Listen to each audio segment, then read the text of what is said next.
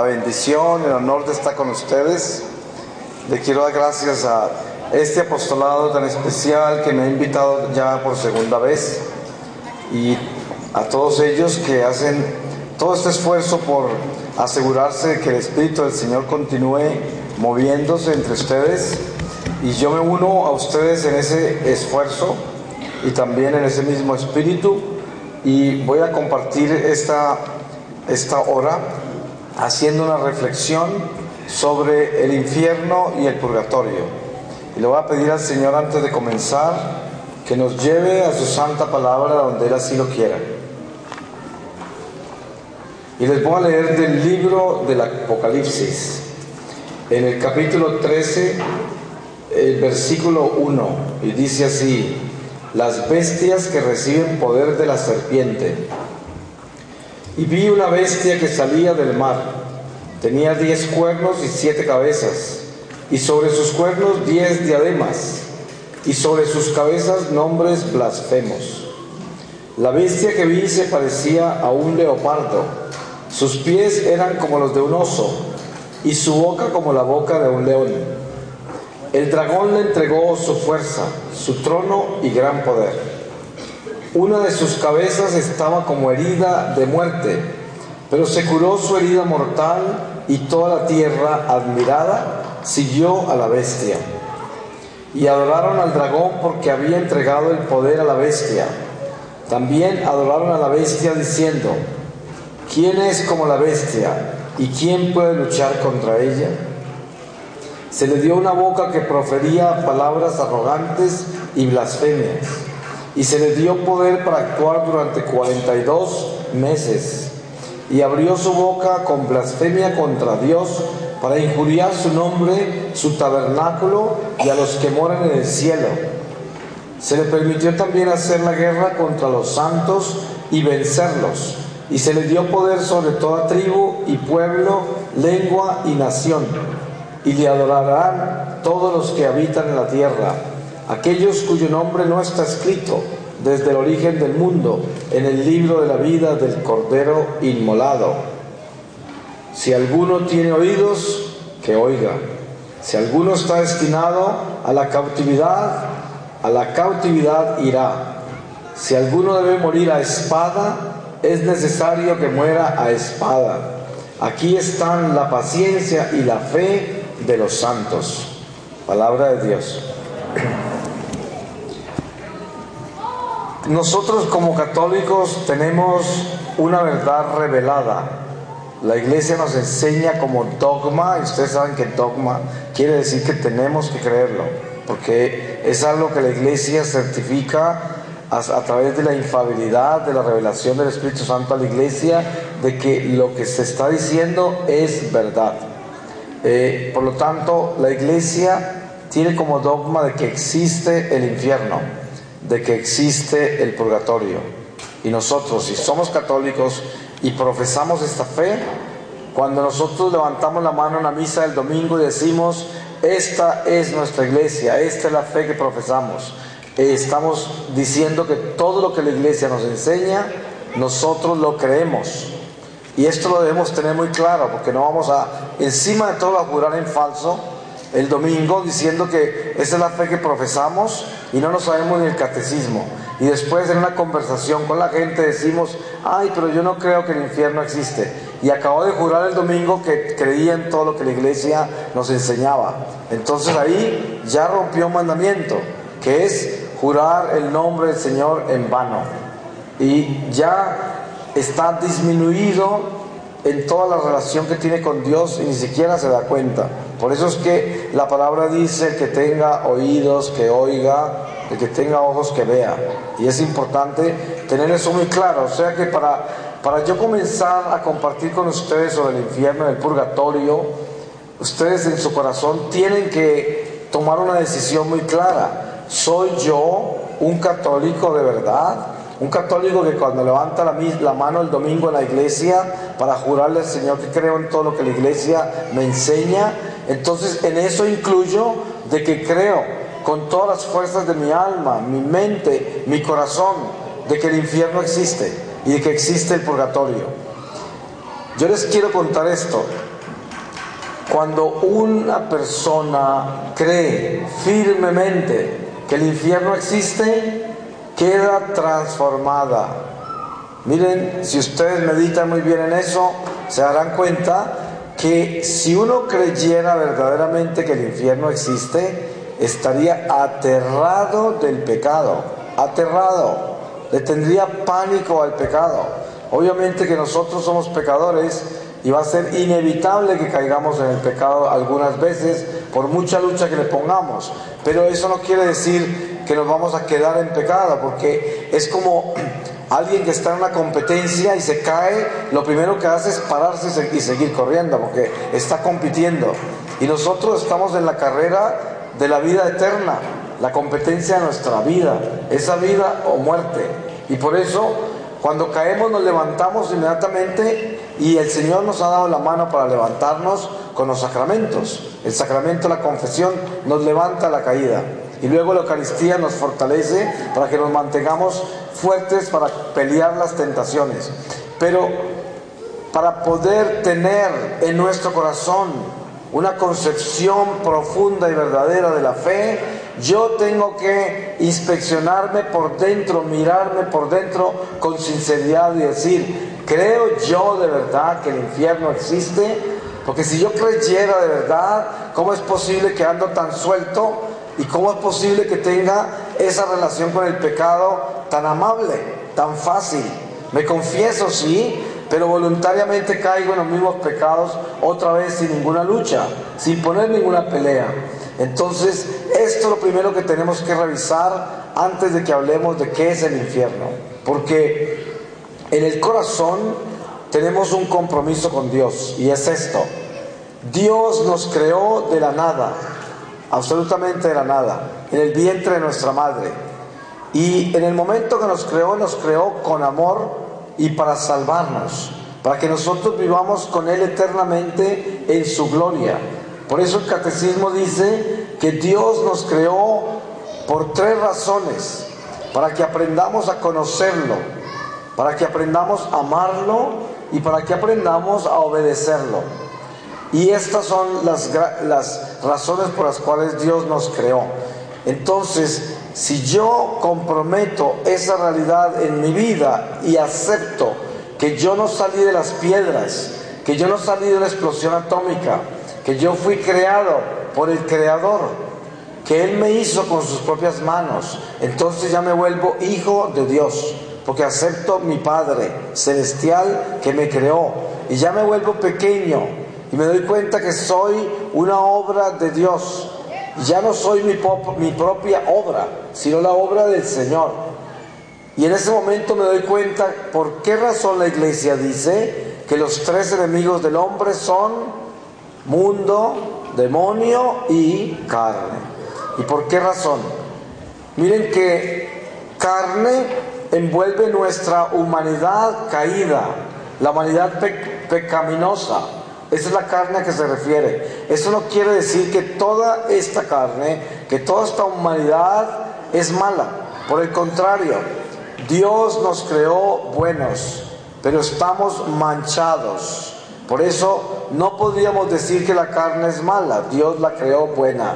Pero tenemos en nosotros una ley que nos inclina a pecar. Y por eso Dios nos pide la obediencia para que nosotros podamos sujetar las tendencias malas que tengamos en obediencia a Él. Y así de esa forma le obedecemos, que es una de las razones por las cuales nos creó. Y ahí superamos un enemigo, que es la carne. Luego, el mundo. Hay personas que confunden el mundo con la tierra, con la creación. Pero eso no es. El mundo es un espíritu. El mundo es vivir en función a las cosas materiales y hacerle culto a ellas. Ese es el mundo. ¿Qué pertenece al mundo?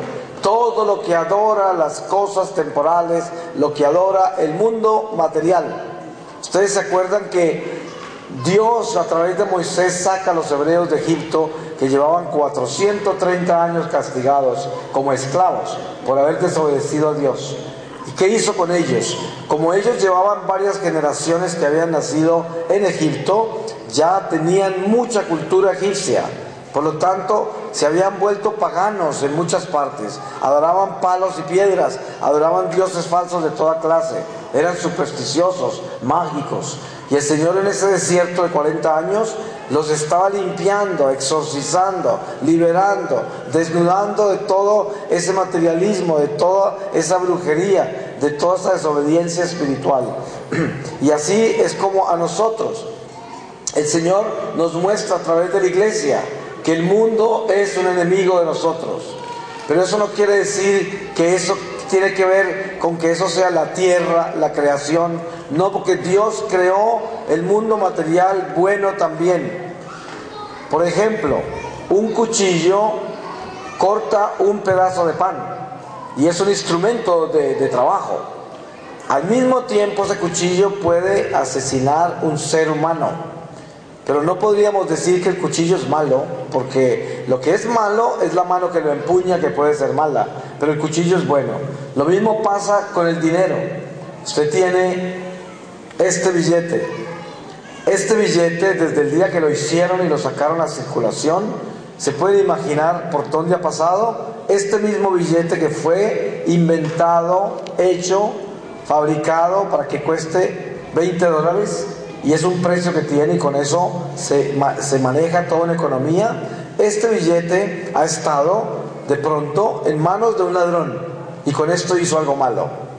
Ha estado en manos de una persona que cometió un pecado horrible con estos 20 dólares y compró algo que no debía para pervertirse. Este, este dinero lo tuvo en la mano un avaro que se lo prestó a alguien y se lo prestó con envidia y con maldad para después sujetarlo a alguna situación en la vida. Este, este dinero pudo ser la discusión de varias personas que pelearon por él. Este dinero puede ser algo que se desapareció en un momento dado accidentalmente y alguien fue juzgado por la pérdida de estos 20 dólares. Y es el mismo billete que circula por la tierra y es bueno, pero cada persona hace con él lo que tiene en su corazón. Entonces, este billete no es malo pero las manos que lo toman pueden ser malas. Entonces, esto tenemos que tenerlo en cuenta para poder entender de qué estamos hablando aquí cuando hablamos del infierno y cuando hablamos del mal, de la bestia que, que nos dio el Señor como lectura del Apocalipsis. Entonces, al tener esto claro en nuestra vida, nos tenemos que dar cuenta que yo tengo que definirme como persona espiritual antes de empezar a hablar de lo que es el infierno. Porque si yo no soy una persona espiritual y le pertenezco al mundo, que quiere decir, le pertenezco al dinero, por ejemplo, entonces yo estoy enamorado de él y con él manipulo la gente, por él me vuelvo loco, por él hago lo que tenga que hacer. Soy una persona que soy capaz de trabajar 20 horas al día, escasamente comer, con tal de hacer todo el dinero que pueda. Y encima de todo, no me importa que pierda la salud, que abandone la familia, que pase lo que pase, yo quiero ese dinero. Y, me, enamoro de él y me vuelvo un idólatra. Y le hago daño a mi vida y a los demás por el culto que le estoy haciendo. Entonces, ese es el mundo. El mundo es poseer las cosas de la tierra, la creación, las cosas materiales, para un beneficio maléfico. Ese es el mundo. Y el mundo le hace culto a la vanidad, al egoísmo, a la violencia, al vicio, a la decadencia.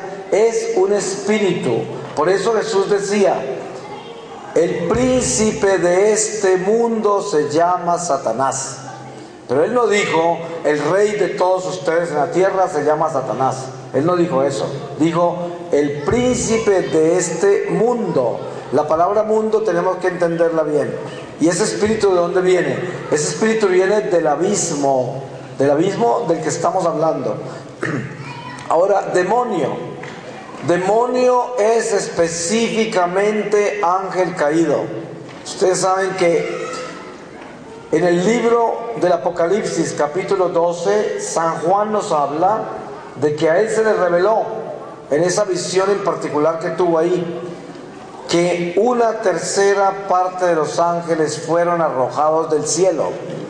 Y dice así, ay de la tierra y del mar, porque Satanás ha sido lanzado allá y está furioso porque su tiempo se termina ya.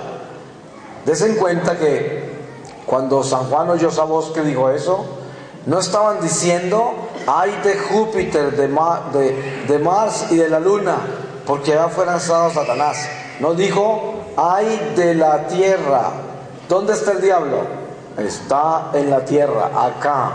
Y aquí cayó antes que nosotros. Porque miren, esa serpiente que se entró al paraíso y tentó a Eva, ya estaba caída. Ya estaba caída. Y ellos fueron desterrados antes que nosotros. La prueba está que la furia del diablo, que era Luzbel, la, furia de él fue no entender por qué Dios nos amaba a nosotros siendo esas criaturas inferiores, porque él vio nuestra creación, él lo vio porque los ángeles son intelecto puro y veían todo lo que Dios había hecho ya. Y nosotros, sin haber sido creados todavía, estamos en el vientre de su creación. Y por eso se reveló y dijo, yo no obedeceré, no serviré, no serviré. Y la tentación de esa serpiente al hombre es, seréis como Dios. Entonces, ¿de qué está hecho el infierno? El infierno está hecho de la diosificación del hombre. De eso está hecho el infierno. Entonces, hoy, cuando ustedes oigan la, psicología moderna que dice, habla de autoestima, pensamiento positivo, realización personal. Ojo con esto. De esas inmundicias también están enseñando en la iglesia. Y esto es subliminal. Hay gente muy inteligente por ahí, muy astuta, que se vuelven ministros del diablo y predican con la Biblia en la mano estas porquerías. Y les digo así porque esa es la palabra, porque viene de abajo, del abismo. Y les voy a explicar por qué. Dios le dice a Moisés desde la zarza ardiente que su nombre es Yo soy. Ese es el nombre de Dios, Yo soy. Y hay un solo Dios. Por eso tan solo hay un yo soy. No pueden haber dos, ¿no es verdad? ¿Cómo pueden haber dos personas que se llamen yo soy cuando hay un solo Dios? Entonces, si Él es, ¿quién soy yo? Eso quiere decir que yo no soy. Para que Él pueda ser, para que yo pueda ser, Él tiene que ser en mí. Por eso San Pablo dice, yo tengo que disminuir para que Él crezca. San Pablo dice, ya no soy yo, el que vive, sino Cristo que vive en mí. San Juan el que dice, yo tengo que disminuir para que Él crezca. Es una muestra de lo que tenemos que hacer para que Dios habite en nosotros. Entonces, ¿podría decir usted que usted por su autoestima puede conseguir lo que usted quiere en su vida? ¿De dónde va a sacar autoestima si usted no es? El único estima que usted puede tener es Cristo. Cristo estima. El estima nuestro debe ser Cristo. Pero se dan cuenta lo astuto que es el diablo. El diablo nos quiere enseñar autoestima para que nosotros nos subamos. Ustedes seguramente habrán oído el, el método Silva, control mental, autosuperación, técnicas de desarrollo mental. Todo esto viene del demonio, todo. Porque es diosificar al hombre, haciéndole creer que puede alcanzar todas las cosas. Y por eso es, de esto está hecho el infierno. Todo lo que les estoy hablando a ustedes primero, antes de bajarlos allá, es estando aquí arriba, cómo se cae uno allá. Así es como se teje la red de la condenación eterna, cayendo en estas trampas. Entonces, ¿qué sucede? Que el hombre predica de que con el pensamiento positivo yo puedo alcanzar lo que quiera. Y póngase a pensar en esto. si usted es una persona que es estudioso y se ha leído la Biblia con cuidado, no sé cuántas veces habrá leído esto. No se mueve una hoja sin la voluntad divina. ¿Ustedes han leído eso? Todos lo hemos leído, ¿no es verdad? Ahora, ¿cómo puede pretender una persona que se puede sentar a pensar positivamente en algo y lo consigue? Pues sería como decir que él puede hacer lo que Dios hace. Eso es diosificarse. Nosotros necesitamos tener una actitud positiva, actitud positiva, que quiere decir tener fe y esperanza. Esa es una actitud positiva, pero no pretender que por pensamiento positivo yo consigo lo que quiera. Y lo otro que es parte de esta trinidad satánica es la realización personal. Ustedes se dan cuenta que en la psicología moderna una mujer tiene problemas de su matrimonio y se va a hablar con un terapeuta, un terapista, un psicólogo. Y dice, mira, es que con mi marido no me entiendo, es que él es muy violento, es que me pasan cosas muy horribles, es que no nos entendemos, es que ya este matrimonio no funciona. Y lo primero que hace el psicólogo es decirle, mire, Dios la creó a usted para que sea feliz. Deje ese hombre consígase otro que le haga feliz. Usted lo que tiene que hacer es organizar bien sus cosas para que deje todo en orden y no tenga problemas legales. Yo le lo voy a mandar a una oficina que la va a asistir para que haga todo esto como debe. Es la psicología moderna, la realización personal. Yo tengo que salvarme yo y asegurarme que yo soy feliz. Y todo lo que sea un obstáculo en mi vida lo tengo que eliminar. De ahí viene el feminismo, de ahí viene el machismo, de ahí viene el relativismo, de ahí vienen todos los ismos, porque la diosificación del hombre es Satanás, el diablo. Y uno piensa que la, la acción de Satanás en la vida de uno es que lo está tentando para robar, lo está tentando para fornicar, lo está tentando para mentir, lo está tentando para esto. Claro, eso es parte de eso. Pero mire, Él es mucho más astuto y rápido que eso. Es, más fácil para él tomarse su orgullo y su soberbia intelectual que hacerlo caer en cualquier pecado. En la iglesia uno encuentra personas muy comprometidas con el Señor. Son gente que no son esos pecadores comunes, que no están fornicando, ni robando, ni mintiendo, pero están llenos de sí mismos, con una intelectualidad increíble, llenos de conocimiento que se sabe en la Biblia de memoria. Todo lo que dicen no sé cuántas, Juan 25, 17, todo el mundo está, wow, ¿cómo sabe de Biblia? Y al final son gente que no tiene amor y un corazón de piedra, porque tienen conocimiento pero no tienen a Dios.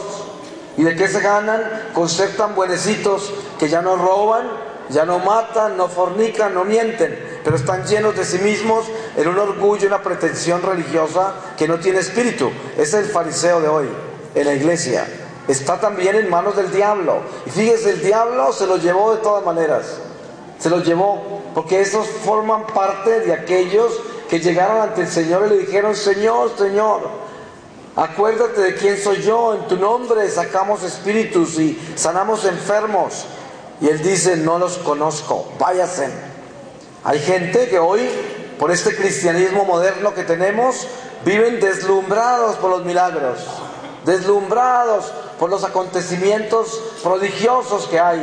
Hay gente que llena estadios haciendo milagros y con eso los emboban, los seducen. Por eso la profecía del mismo Jesús dice, ay, ay de ustedes, porque hasta los creyentes van a caer. Llegará un momento en que vendrán los falsos profetas y en mi nombre harán prodigios, harán maravillas y se los llevarán. ¿Por qué? Porque estamos detrás de las señales y de los milagros, por eso. Y todo el que nos haga prodigios al frente, nos haga milagros y nos abre la palabra de Dios con maestría, ese detrás de eso nos podemos ir, porque nos engaña con la misma palabra, con eso. Y aparecen todos buenecitos, muy buenecitos parecen, pero están llenos del espíritu del mal. Estoy describiéndolos a ustedes todo el escenario terrenal por el cual se va uno al infierno, para llevarlos al infierno, no para que se queden allá, sino de paso, de paso. ¿Qué sucede? Todo lo que yo hago en la tierra tiene repercusiones en la eternidad. ¿Cuál es la razón de eso? Cuando Dios me creó en el vientre de mi madre, desde ese momento quedé paradito en la eternidad Estamos en eternidad ¿Qué quiere el diablo hacernos pensar a nosotros? Que no ha empezado todavía la eternidad, que si existe, eso va a ser después de la muerte. Entonces hoy podemos comer y beber y gozar que mañana moriremos y ya manejaremos lo que viene. Por eso es que hay personas que tienen, personas que piensan que tienen tiempo de pecar todavía. O sea, están pecando y creen que tienen tiempo de seguir pecando, porque ya vendrá lo demás. Y yo como Dios es tan misericordioso, ya cuando esté por ahí boqueando así, le digo perdóname y me salvo. Porque según las escrituras, pues Él los perdona a todos y si yo me arrepiento me perdona. Y esta es la mentalidad que el diablo le siembra al incauto. Porque lo que uno no sabe es que Dios también es justicia, no es solamente misericordia. Y Dios conoce el corazón nuestro. Él sabe quién es aquel que conociendo la verdad no quiso cambiar y prefirió esperar para cambiar. ¿Cuánta gente hay que vive en pecado? Mire, yo vivo viajando por el mundo dentro de la iglesia católica. No se imaginan las locuras que yo encuentro. ¿Por qué les estoy hablando del infierno? Esta tarde, para los que no conozcan mi experiencia de Dios, les contaré mi testimonio, pero para darles un adelanto, les voy a decir esto. Yo testifico ante todos ustedes en este lugar que el infierno existe, no porque lo haya leído en un libro, porque cuando lo leí en el catecismo de la Iglesia Católica me burlé por 33 años, no porque ningún ser humano me lo reveló, porque cuando me lo contaron de su existencia en el colegio, en la familia, en la iglesia, me burlé por 33 años, que fueron los años que viví en pecado mortal, alejado de Dios. Hoy, y les va a sonar muy raro esto, hoy testifico que existe porque yo he estado ahí, en el infierno, y lo he visto con mis propios ojos, y sé que existe por eso. De lo contrario, no vendría acá a contarles algo que me leí en un libro y a ponerles cargas en sus hombros que yo mismo no llevo como hacían los fariseos o como hacen los fariseos. Les estoy poniendo esto en sus hombros porque es una carga que deben llevar encima para que no se condenen. Es importante. Y a mí me duele cuando viajo por dentro de la iglesia ver gente viviendo en pecado mortal. Es más, veo gente que viven pecado mortal y son servidores en la iglesia. Yo les quiero contar esto.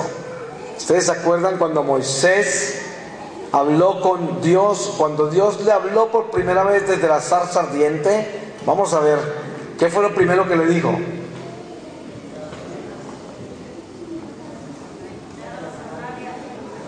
Eso, quítate las sandalias. ¿Y por qué?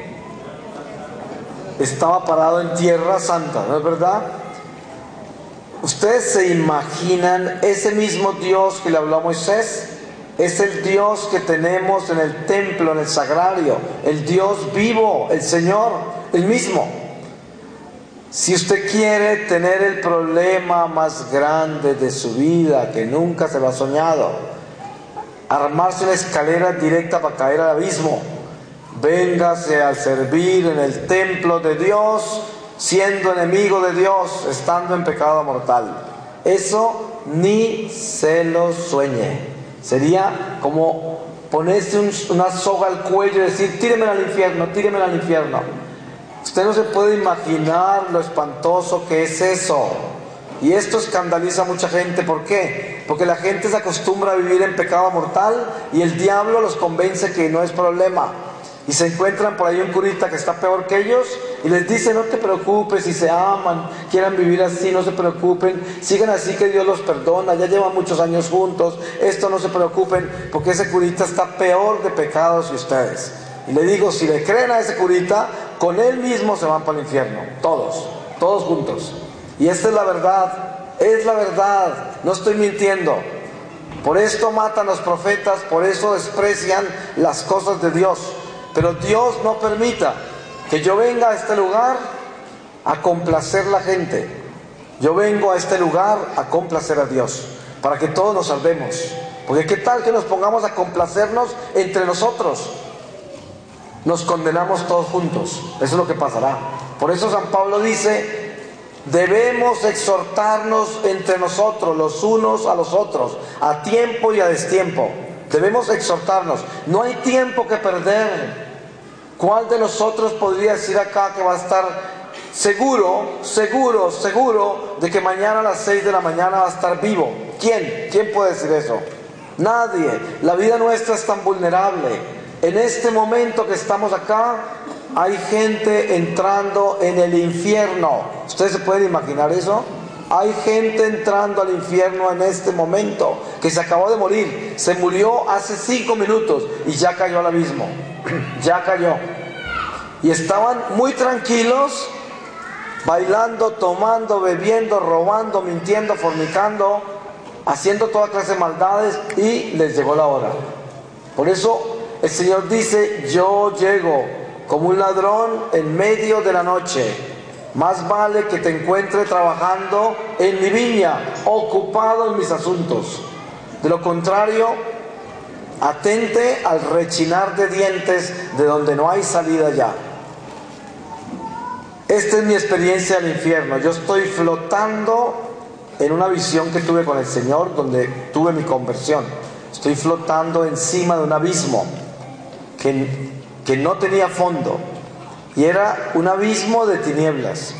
Yo veía algo que parecía un océano de niebla espesa, es lo que pensé al principio, y comencé a hundirme en él, y cuando ya estaba dentro, me di cuenta que no era ninguna niebla, sino que cada partícula de eso que parecía niebla era un ser humano condenado, un alma demonizada, un alma maldita. Y en la superficie tenían todavía rasgos de ser humano, pero estaban totalmente deformadas por el pecado. Y yo estaba en un estado perfecto de conocimiento y entendía todas las deformaciones que tenían. Estaban llenas de una ira impresionante, un odio espantoso. Y querían gritar eso. Pero las almas cuando caen al infierno lo primero que pierden es la voz. No tienen voz y lo que le salían eran sonidos de bestia, de animal. Pero yo entendía todo lo que me decía como si fueran palabras. Y entre más miraba hacia abajo, veía que habían incontables niveles de condenación dependiendo de por dónde habían caído esas almas en el pecado. Y después, más abajo, veía que salían unos destellos como del fondo y atravesaban todas las almas hasta arriba a la superficie donde yo me encontraba en ese momento. Y a cada alma que traspasaba ese destello, entraba esa alma en un tormento espantoso que variaba, variaba constantemente. Y volvía y como que se apagaba ese destello y se quedaba todo en un silencio espantoso. Y volvía a reventarse eso y volvía a sacudirse todo.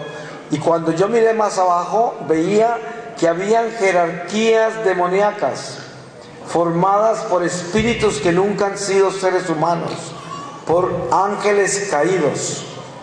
Y cada jerarquía de esas es guardiana de un territorio de pecado diferente. Y las almas de los seres humanos eran esclavas, dependiendo del pecado por donde cayeron, a diferentes jerarquías demoníacas. Yo estaba por decir así, espiritualmente alambrado al infierno durante esos 33 años. Si yo me hubiera muerto esa noche, me hubiera condenado, así nomás. Todos mis pecados tenían fuentes de alimentación. Esos pecados estaban fortalecidos por espíritus que estaban asegurándose que me pudieran sorprender al final de esta vida en el territorio del mal. Porque no hay sino dos territorios, el territorio de Dios y el territorio del diablo. No hay nada en la mitad. Usted o le pertenece a Dios o le pertenece al diablo. Y cuando usted muere, queda paradito en el territorio por donde caminaba. Ahorita somos ciegos, sordos y mudos al mundo espiritual. No lo podemos ver. Pero cuando termine esta vida temporal, podremos verlo todo. ¿Y qué pasa cuando abramos los ojos del Espíritu? que nazcamos al Espíritu. Ustedes saben que todo esto del vientre de la madre, se rompe el agua del vientre de la madre, nacemos a otro vientre más grande, que es el vientre de la tierra. Y el alma nuestra queda dentro del vientre de nuestra carne como un bebé. Y luego se rompe el agua del vientre de la tierra y de nuestra materia, de este cuerpo, sale el alma al mundo espiritual que es el verdadero nacimiento. Por eso Jesús le decía a Nicodemos, tienes que nacer otra vez, nacer del Espíritu. Y él no entendía. Él decía, ¿cómo puede un hombre viejo meterse de nuevo al vientre de su madre?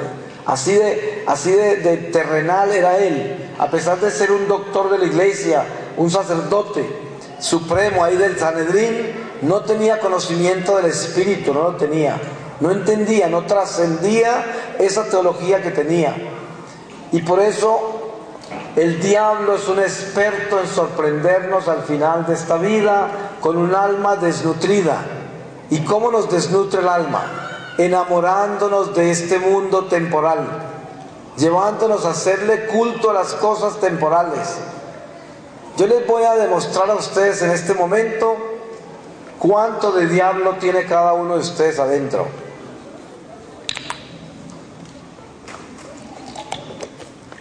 Bueno, esta es la pregunta. ¿Qué es lo más importante de su vida en este momento? ¿Qué es lo más importante? ¿Es un ser humano? ¿Es el dinero? ¿Es los planes que tiene, las cosas que quiere tener que todavía no ha alcanzado? ¿Las metas que quiere alcanzar? ¿Es el miedo, la inseguridad, la duda, la incertidumbre? ¿Es el resentimiento, el dolor de todas las cosas que le han pasado, que no las acepta. ¿Qué es lo más importante, lo que usted lleva en su corazón? ¿Qué es lo que más vive en usted? Que cuando usted se levanta, eso es lo primero que siente, que antes de acostarse con eso se acuesta, que durante el día eso lo tiene encima, lo tiene embargado. ¿Qué es lo más importante? Si esas cosas que son tan importantes son las que yo nombré y algunas otras de la vida temporal. Pues miren, yo les recomiendo esto, estamos en cuaresma. Va a terminar esta cuaresma ya en unos pocos días, muy pocos. Mi consejo, ya que estamos hablando de esto tan delicado que es el infierno, todas las noches de hoy en adelante hasta el miércoles, que termina la cuaresma, antes de acostarse, léase en el primer mandamiento, solo el primer mandamiento, pero léase lo del catecismo gordito de la iglesia, no el, no el compendio, sino el grandecito. Léase solo el primer mandamiento, nada más. Todas las noches se lo leen antes de acostarse. Eso sería un consejo que les doy. ¿Por qué? Porque ahí se van a dar cuenta. ¿Quién es Dios? ¿Y por qué Dios tiene que ser primero?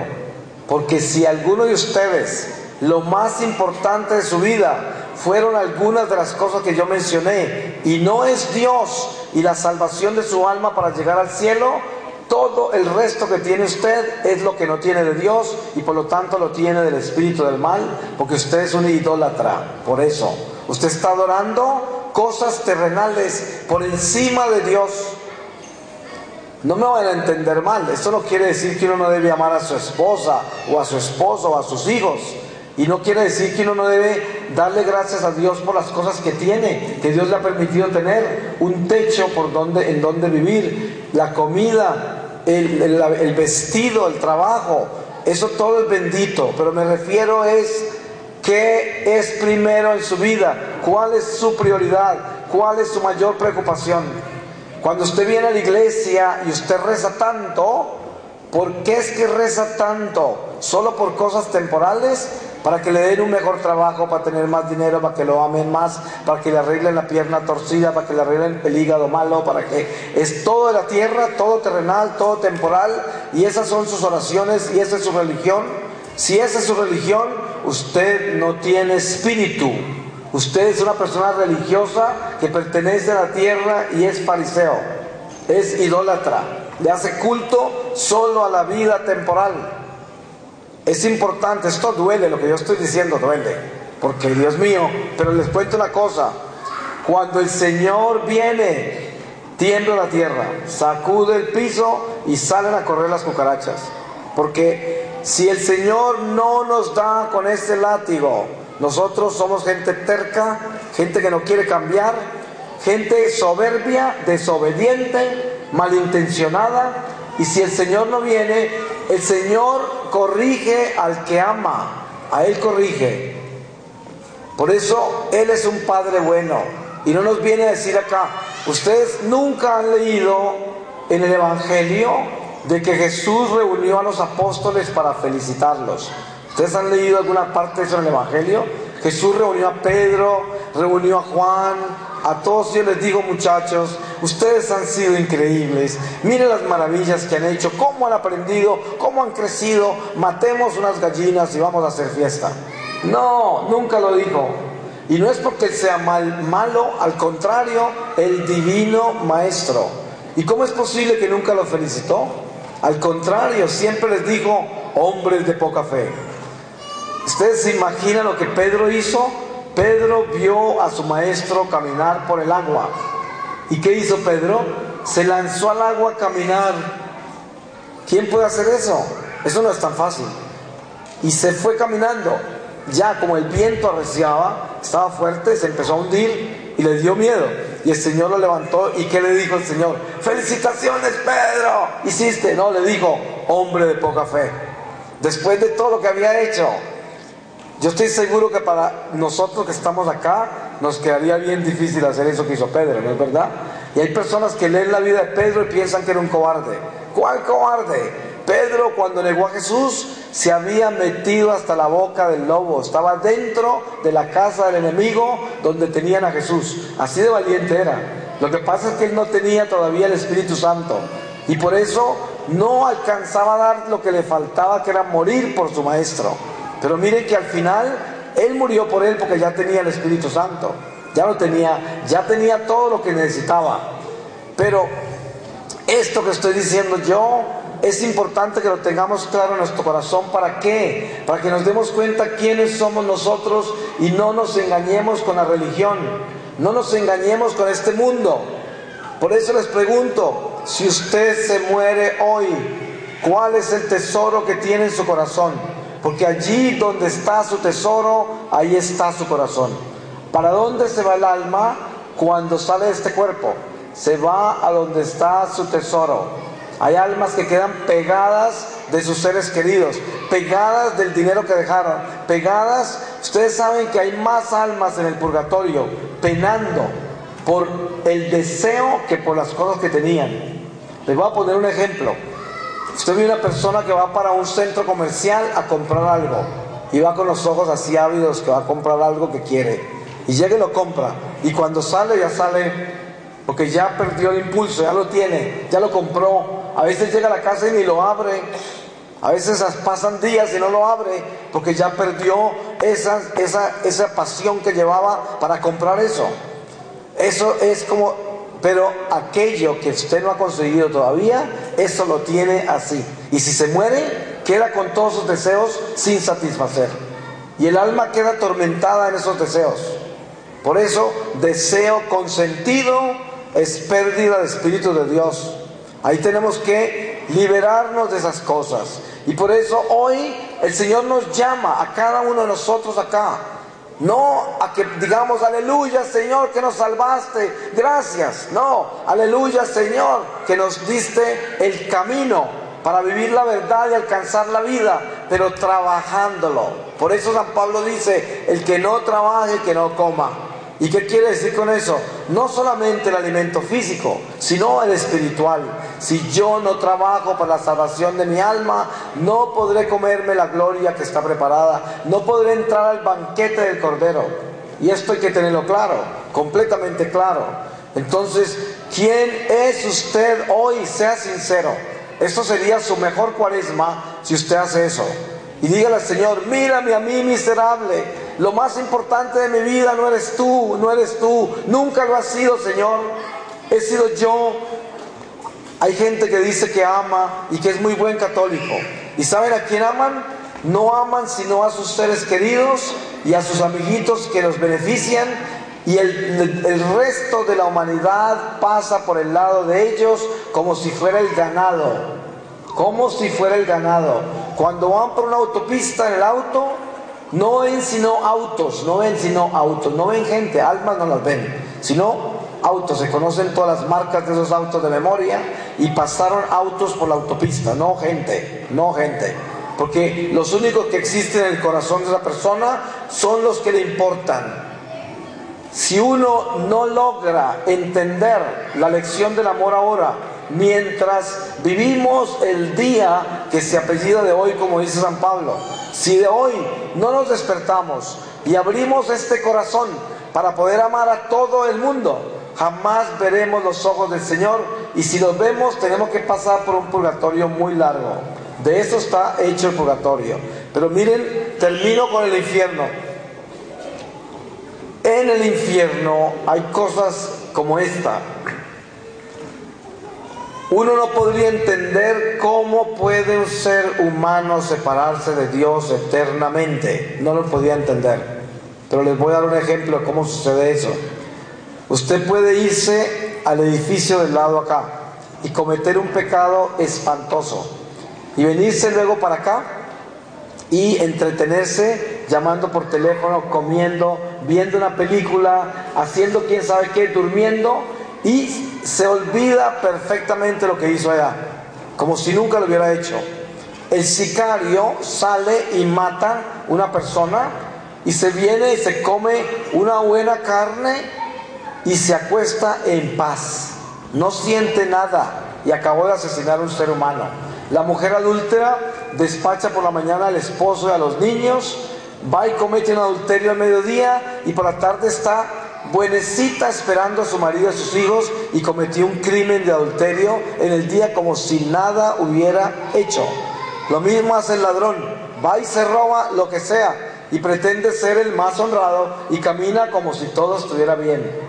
Y esto es el pecado, el pecado es un amante malo. Y esa es la forma en que el diablo nos tumba al infierno. Por eso, tengan la seguridad de esto. El infierno existe. El pecado mortal es tal y como nos lo enseña la Iglesia Católica. El pecado mortal mata y mata el alma para siempre. Ojo con morirse en pecado mortal, porque de pronto no tiene tiempo para arrepentirse. Porque entre más tiempo viva en pecado mortal, más se le endurece el corazón, más se le oscurece su alma. No crea que va a engañar a Dios rezando. No crea que va a engañar a Dios haciendo obras en iglesia y por otro lado está en pecado mortal. Eso hacen los mafiosos, eso hacen los narcotraficantes.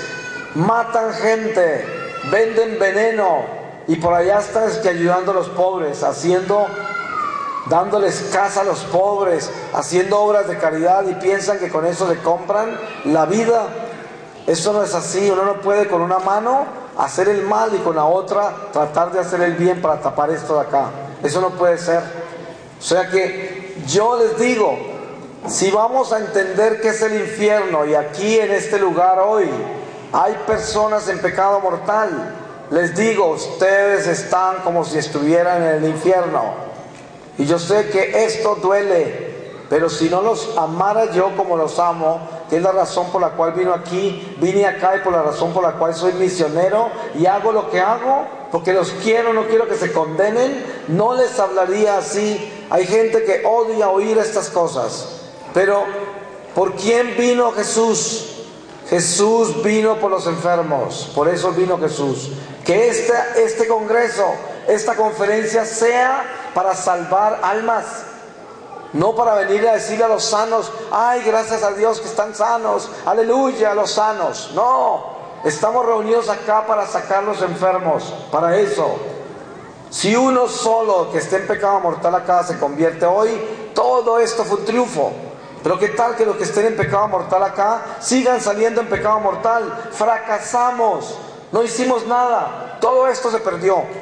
Por eso yo no quiero venir acá y hablar y hablar y decir y no esperar en mi corazón que alguien se convierta. Porque aquí hay gente en pecado mortal y yo lo sé. Y no me lo han dicho, pero yo lo estoy viendo. Y no me la estoy dando de nada acá. No vayan a tomarme mal, ni crean que soy un pretencioso acá que vengo a decirles que tengo 50 mil dones. No, es por el Espíritu que se los digo. Y por eso, ustedes que saben quiénes son, yo les digo, hoy es el día del Señor. Si hoy oyeres su voz, no endurezcáis el corazón, como en Meribá, cuando tentaron al Señor, un pueblo maleado de incredulidad. Esto tenemos que tenerlo en cuenta. Por ustedes vino Jesús por los enfermos. Ustedes se han dado cuenta que usted recoge un herido en la calle y se lo lleva al hospital. ¿Y qué hacen con él en el hospital? Pues tratan de curarlo, ¿no es verdad? ¿Cuándo lo dejan salir del hospital? Cuando ya está recuperado. La iglesia es el hospital de las almas. Cuando nosotros llegamos a la iglesia, llegamos a que nos curen. Si yo llego a la iglesia en pecado mortal, ¿a qué vengo? A que me curen, a que me sanen, a que me saquen el diablo. Pero ¿qué tal que yo en el hospital de almas me quede enfermo, me quede sangrando y no quiera que me sanen? ¿Qué tal? Peor me va, peor me va, porque ahí sí que no tengo chance ya. Se me acaban todas las oportunidades. Que el Señor me va a mostrar todo lo que hizo por mí Mira, te llevé acá, te llevé allá, te dije esto, te mostré aquello. Preferiste tu carne, preferiste tus placeres, preferiste el afecto humano, preferiste tus deseos, preferiste tus planes mortales, preferiste todo lo tuyo y me cambiaste a mí por eso. Des en cuenta, ¿cómo puede estar uno de loco de cambiar un ser humano por Dios? Así de eso está hecho el infierno. ¿Cómo puede estar uno de loco de cambiar el dinero por Dios? ¿Cómo puede estar uno de loco de cambiar el adulterio, la fornicación, la mentira? Todo esto por Dios. No tiene razón. Y nosotros nos engañamos y nos metemos en esos pecados como si no fuera nada porque el diablo nos convence. Pero nunca es tarde. Hoy es el día del Señor. El purgatorio de que está hecho. Miren ustedes que hay una palabra que dice así, asegúrate mientras vas de camino que si tienes algo pendiente con tu hermano, arréglate con él antes de que él te lleve ante el juez y el juez te sentencia y te mande a la cárcel y el carcelero te deje allí encerrado hasta que pagues el último centavo. ¿Ustedes creen que el Señor está hablando de una cárcel en la tierra, de un negocio de la tierra? Está hablando de cuando yo tengo cuentas pendientes con el prójimo o con Dios. Tengo que arreglarlo ahora mientras voy de camino. Porque si no, el juez, que es Jesús, me envía a la cárcel que es el purgatorio y el carcelero que es el diablo no me deja salir hasta que no pague el último centavo. San Pablo dice, toda obra será probada. El que construye en oro, plata, piedras preciosas, o madera, o paja, pasará por el fuego de Dios. Las obras frágiles, inflamables, quedarán en cenizas, pero no como quien se condena sino como quien pasa por el fuego.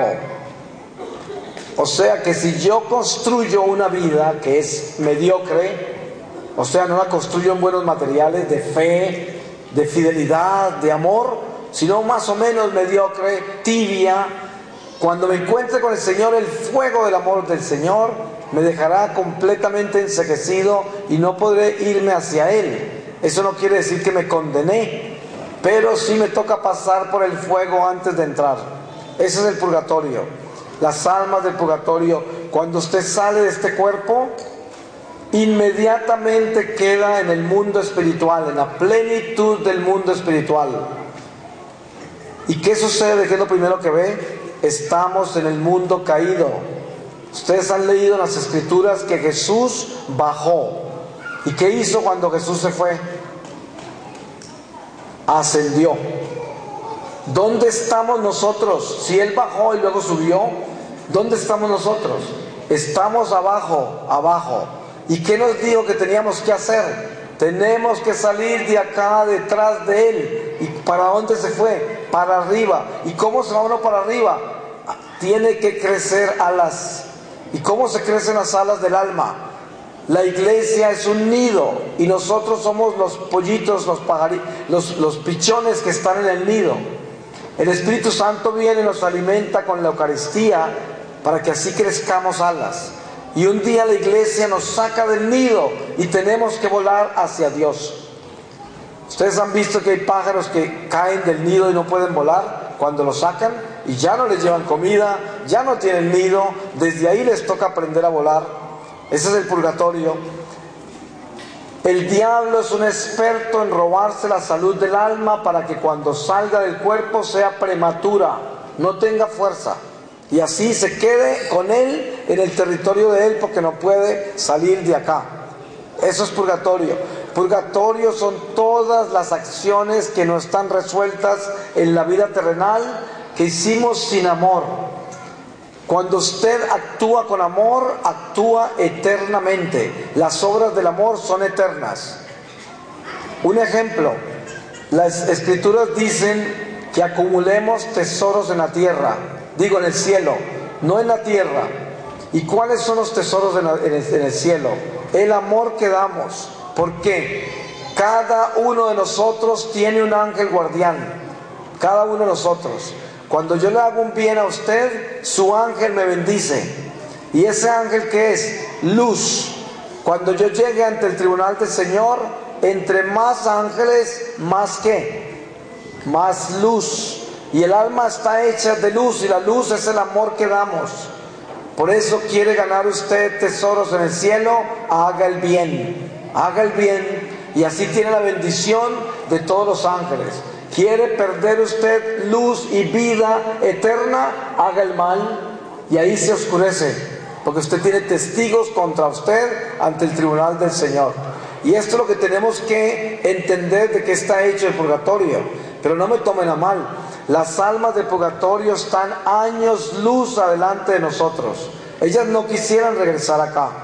Es como yo querer regresar al vientre de mi madre. No quisiera. Las almas tampoco quisieran regresar acá. Pero ellas sufren mucho porque tienen plena conciencia, pleno entendimiento. Y pueden ver la consecuencia total de los actos de ellos. Las consecuencias del pecado. Y eso les duele se dice que hay llamas en el purgatorio y es verdad, uno de los elementos de la naturaleza es el fuego. Y entonces como las almas no tienen cuerpo material, pero todavía están sujetas a la vida terrenal porque no la resolvieron del todo y no pudieron entrar a la gloria de Dios, lo único que les queda de cuerpo físico es la llama. Y la conciencia del alma se prende a la llama. Y a medida que la conciencia va resolviendo la vida terrenal, la llama se va volviendo más tenue. Y ese mismo fuego que purifica en el purgatorio, santifica en el cielo y calcina en el infierno, porque es el amor de Dios ese fuego. Y esto es el purgatorio. Las almas del purgatorio son santas, porque ya no pueden cometer pecado, porque no tienen carne para cometer pecado aceptaron a Dios como el Señor para siempre y rechazaron al diablo para siempre.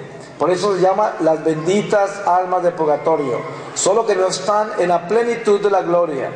Si nosotros pudiéramos escuchar la voz de un alma del purgatorio, quedaríamos en éxtasis de la hermosura de esas voces. ¿Por qué? Porque nuestra voz es un don espiritual. Cuando nosotros salimos de este cuerpo, si nos salvamos, aunque quedemos en el estado más bajo de purgatorio, tendremos voz. Y nuestra voz tendrá una frecuencia mucho más alta porque tiene más amor. Les voy a dar un ejemplo.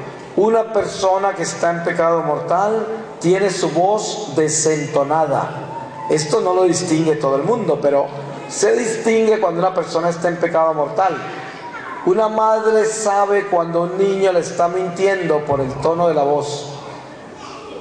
El esposo o la esposa saben cuando están mintiendo el uno al otro porque el tono de la voz ha cambiado, no tiene armonía, está desentonado. Y esto es, si un ángel de Dios viniera en este momento y nos hablara, moriríamos porque esa es una frecuencia perfecta del amor y nosotros no la resistimos. El único ser humano que ha podido hablar cara a cara con un ángel se llama María, la Virgen María. El arcángel se le apareció cara a cara cuando la anunciación. ¿Ustedes se acuerdan cómo le habló ese mismo arcángel San Gabriel a la Virgen María? Digo, a San José. ¿Cómo le habló a San José? En sueños. No le habló cara a cara. Y cuando le habló a María no dice, y en sueños vino San Gabriel a hablarle a María. No, no dijo en sueños. Dice, el ángel del Señor se le apareció a María cara a cara, porque ella era sin mancha y podía escuchar y ver directamente un ángel así físicamente. Ella físicamente, porque el ángel no es físico, pero esto es lo que les quiero decir de las tonalidades. En el infierno no tienen voz, la perdieron. Y a medida que van ascendiendo las almas, más hermosas las voces todavía. Una persona que es muy santa aquí en la tierra, su voz sana a la gente, con solo hablar. Eso la gente ni lo sabe. Pero una voz de Dios, una voz que está en armonía con el Señor, puede sanar solo con hablar. Solo con hablar puede sanar. Por eso hay gente que tiene dones especiales de palabra para predicar o para cantar y con eso sanan la gente. Porque son gente buena que está en el amor de Dios y tienen un tono muy alto del amor. Pero también gente que está en pecado mortal, con la voz pueden enfermar a los demás y dañarlos, porque con esa voz maldicen, mienten, calumnian, hacen cosas horribles, son sarcásticos y con eso dañan al otro. Uno sabe cuando de una boca salió veneno, porque lo siente uno, siente uno el veneno que salió de esa boca, lo deja uno así, mal. Entonces, yo podría decir que, para concluir, nosotros debemos tener en cuenta que, como dicen la gente que es atea, el infierno está aquí en la tierra. Y si existe un purgatorio, también está acá. Y también está el cielo. Porque cuando nos va bien y tenemos dinero y tenemos poder, pues estamos en el cielo. Eso es lo que piensa la gente que no tiene a Dios. Pero miren, siendo ellos personas de Dios, están correctos en esta forma. Aquí en la tierra es donde se construye el infierno, el purgatorio o el cielo. Aquí se construye eso. Porque dependiendo de nuestras obras, dependiendo de lo que hacemos con nuestra vida, así entraremos al infierno o al purgatorio o al cielo al final de esta vida. Entonces, pues debemos pedirle a Dios que nos dé la gracia de que esta reflexión que acabamos de hacer no sea un sermón más, una enseñanza más, y que estos corazones sigan así duros, sin cambiar, que salgan de aquí iguales a hacer las mismas barbaridades por allá, a seguir en pecado, a no cambiar, que no sea así. Pidamos a Dios que nos cambie, que sea un día de conversión, que el que esté en pecado mortal hoy se arrodille y se confiese. Les voy a dar un ejemplo. Usted tiene un perrito en la casa y está en el jardín y se está comiendo una rata envenenada. Usted sale con todo lo que tiene a quitarle esa rata de la boca, ¿no es verdad? Pues el perrito le va a morder a usted, porque usted le está quitando la carne de la boca. Él no sabe que esa carne lo mata. Eso es lo que pasa cuando una persona vive en pecado mortal. A mí hay gente que se me acerca y me dice que está viviendo en pecado mortal. Y yo le digo, si no se convierte se va a condenar. Y si usted se muere hoy, se puede ir al infierno. Así de sencillo es. ¿Para qué le vamos a andar con rodeos ni con nada? No se le puede decir, no se preocupe que Dios es misericordioso, haga el esfuerzo a ver si puede cambiar. Dios mío, ¿qué tal que habláramos así? Todos se irían para el infierno. Y mire, la gente que está en pecado mortal es muy sarcástica. Vive muerte la risa. Eso se burlan de todo. Cuando yo hablo así, se burlan se ríen porque el espíritu que tienen dentro de ellos los vuelve sarcásticos. Y entonces todo les parece un chiste, todo, porque el demonio lo tiene en el corazón. Entonces todo es risible, todo es burla, todo es un chiste y de eso está lleno el infierno, de esa gente chistosa. Allá están todos. Porque es lo que tenemos que entender, esto no es un chiste.